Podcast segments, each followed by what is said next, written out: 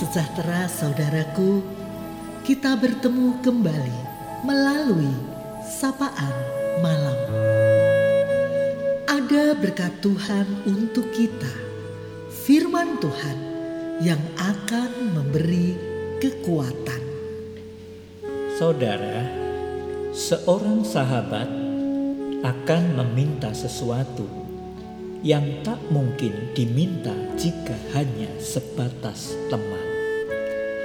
Di teduhnya malam ini, marilah kita menyediakan diri kita untuk disapa melalui firman Tuhan yang terdapat di dalam Lukas 11 ayat 8. Aku berkata kepadamu, sekalipun ia tidak mau bangun dan memberikannya kepadanya karena orang itu adalah sahabatnya, namun karena sikapnya yang tidak malu itu, ia akan bangun juga dan memberikan kepadanya apa yang diperlukannya.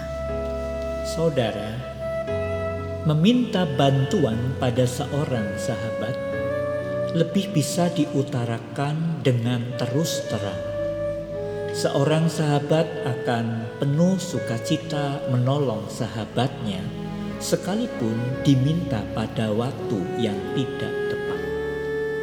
Yesus menempatkan cerita persahabatan ini sebagai jawaban atas permintaan para muridnya tentang berdoa. Maka Yesus hendak mengatakan, Mari jalin persahabatan denganku, maka kamu akan tahu bagaimana Tuhan memberi dan membukakan pintu sebagai jalan masuk kepadanya, serta di dalamnya kita mendapat jawab atas permohonan dan permintaan kita.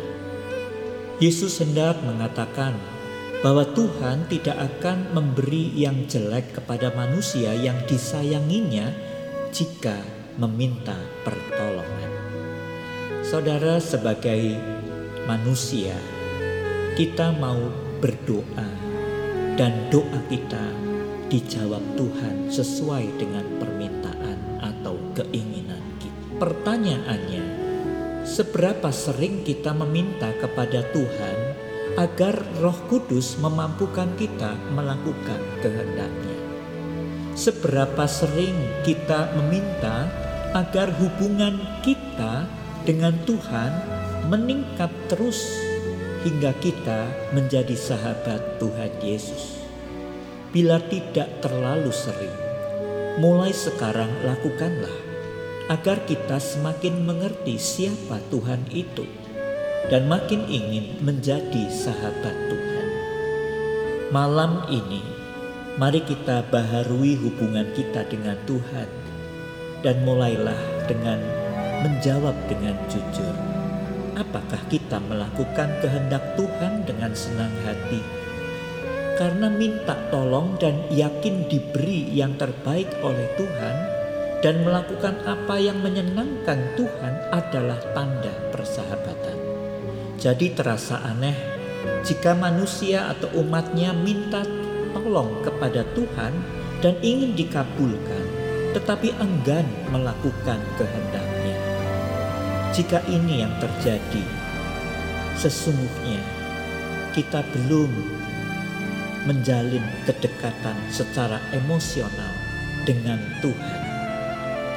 Tuhan berkata, "Mintalah, maka kamu akan diberi," dan seterusnya. Tuhan hanya minta kita melakukan kehendaknya karena di situlah kita makin mengenal dan merasakan kekuatan dan kuasa Tuhan. Bila sering kita melakukan kehendaknya, maka isi doa adalah untayan syukur, madah atau pujian dan permohonan agar Tuhan memperkenankan kita menjalani hidup ini dalam bimbingannya.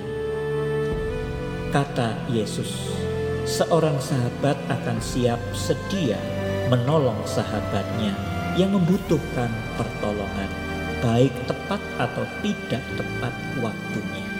Mari jadikan diri kita sahabat Yesus, sebab Yesus sedia menjadi sahabat kita.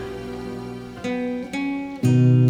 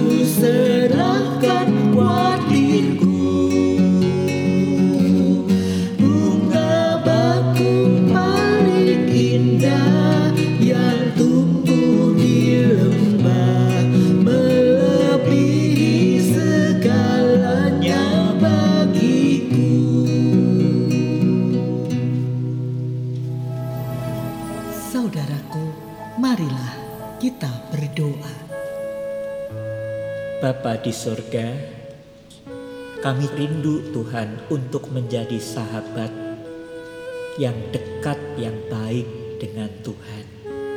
Terima kasih dan malam hari ini kami berdoa untuk setiap keadaan saudara-saudara kami. Tuhan menolong mereka di dalam sakit, di dalam perawatan, apa pun untuk sembuh Tuhan yang akan memberkati.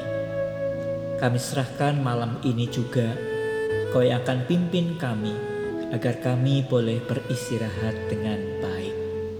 Terima kasih ya Tuhan untuk proses vaksinasi. Tuhan yang juga akan memberikan kelancaran pada usaha untuk menolong masyarakat. Di dalam nama Tuhan Yesus Kristus kami berdoa. Selamat malam, saudaraku. Tuhan Yesus, sobat yang baik yang tiada taranya. Selamat beristirahat. Tuhan Yesus memberkati.